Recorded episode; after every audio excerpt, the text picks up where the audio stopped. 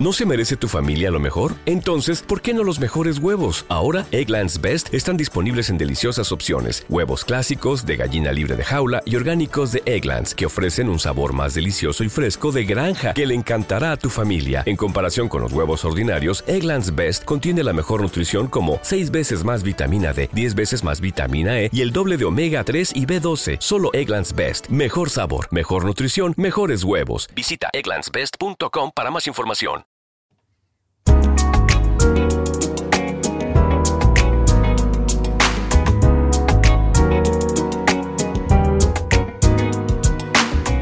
Bienvenido a Diario en Movimiento, un podcast grabado sobre la marcha en el que todo tiene cabida. Unos minutos en los que quiero compartir contigo todo aquello que me apasiona. Acompáñame en este viaje sonoro por la ciudad.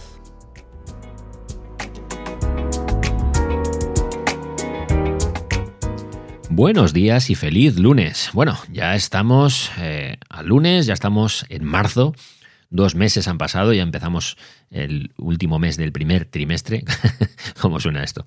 Y hoy me apetecía hablaros sobre, bueno, algo que es... Em, en cierta medida es una novedad, aunque ya se empezó a implantar el curso pasado, pero es una novedad y es la nueva ley educativa que tenemos en España, que es la LOMLOE es la Ley Orgánica de Modificación de la Ley Orgánica de Educación.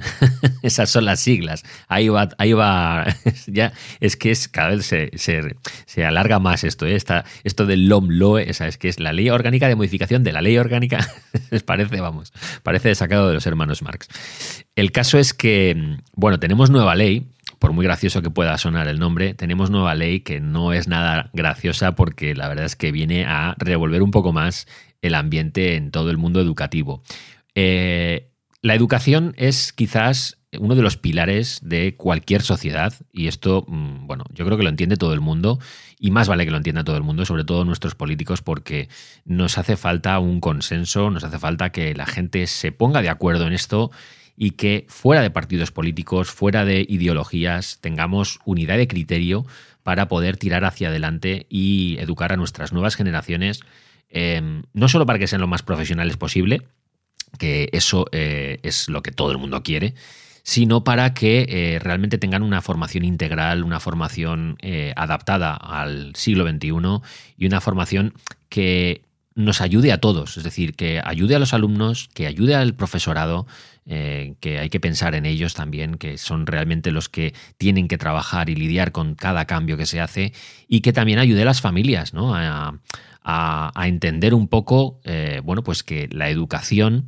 eh, aparte de que es un pilar, y eso lo entendemos todo, eh, lo, entendemos todos, la, educación es algo que es, un proceso, es, no es algo que se da en, una etapa concreta, sino que es un proceso en el que vamos a estar metidos prácticamente desde que somos niños, mucho más allá hasta la edad adulta, es decir, la educación no acaba eh, en, primaria, ni en secundaria, ni en bachillerato, ni en la universidad. La educación es un proceso de por vida. ¿no? Lo que pasa es que, bueno, tenemos que, centrarnos y una de las cosas en las que nos tenemos que centrar es en cómo lo hacemos en las etapas cruciales, ¿no? que es decir, en infantil, primaria, secundaria, bachillerato.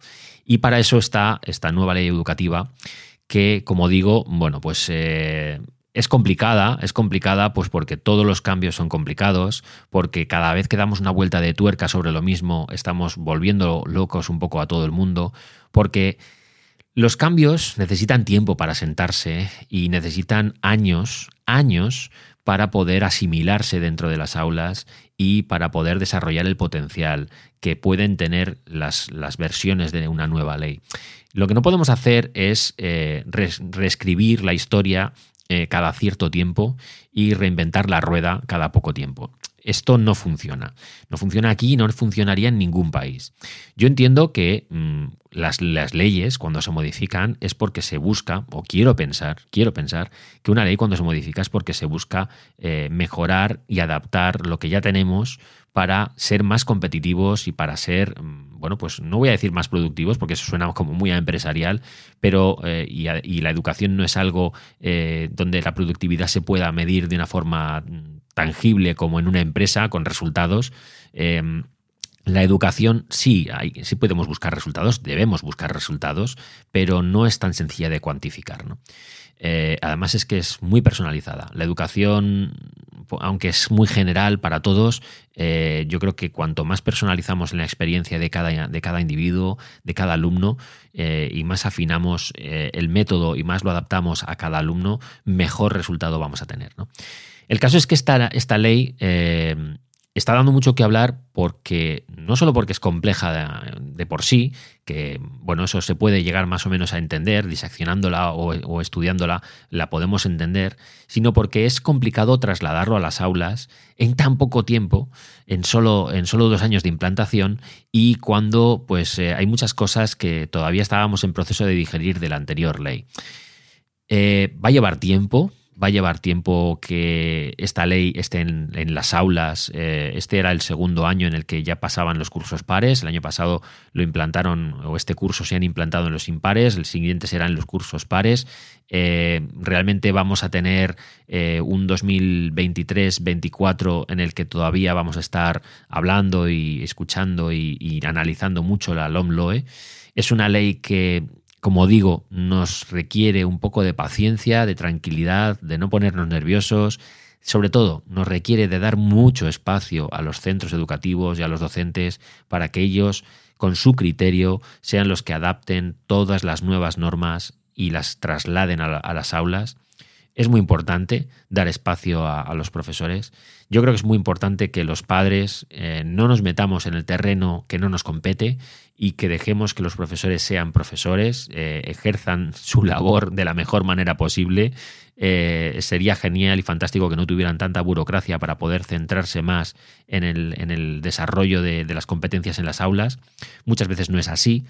Y bueno, yo aquí lo que sí que os diría es que intentemos no juzgar la labor de los docentes porque no sabemos a qué se enfrentan. Muchas veces eh, nosotros estamos a nuestra vida, con nuestras batallas y no somos conscientes del trabajo que tienen ellos detrás, de la presión también que pueden tener ellos detrás. Y bueno, eh, si ya la educación es complicada, si ya educar es complicado, eh, pues hacerlo bajo un cambio de ley es todavía más complicado. Entonces, bueno, démosles espacio, eh, démonos, todos tiempo para asimilar esto, veamos cómo evoluciona esta nueva ley y bueno, pues eh, ya me comentaréis por, por redes, por, por, Twitter, por Telegram, eh, si, si conocíais esta nueva ley, que yo entiendo que sí, que la mayoría de la gente ya empieza a conocerla, si os está afectando mucho o poco, qué opináis de ella, qué opinión os merece y seguimos la conversación un poco por redes. Intentad disfrutar mucho del lunes, a pesar de que sea lunes, y nos vemos mañana. Un saludo.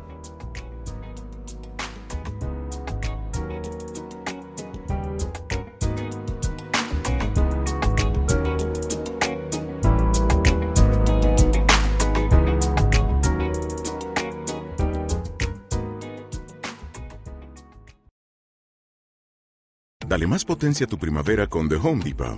Obtén una potencia similar a la de la gasolina para poder recortar y soplar con el sistema OnePlus de 18 voltios de Ryobi desde solo 89 dólares. Potencia para podar un tercio de un acre con una carga.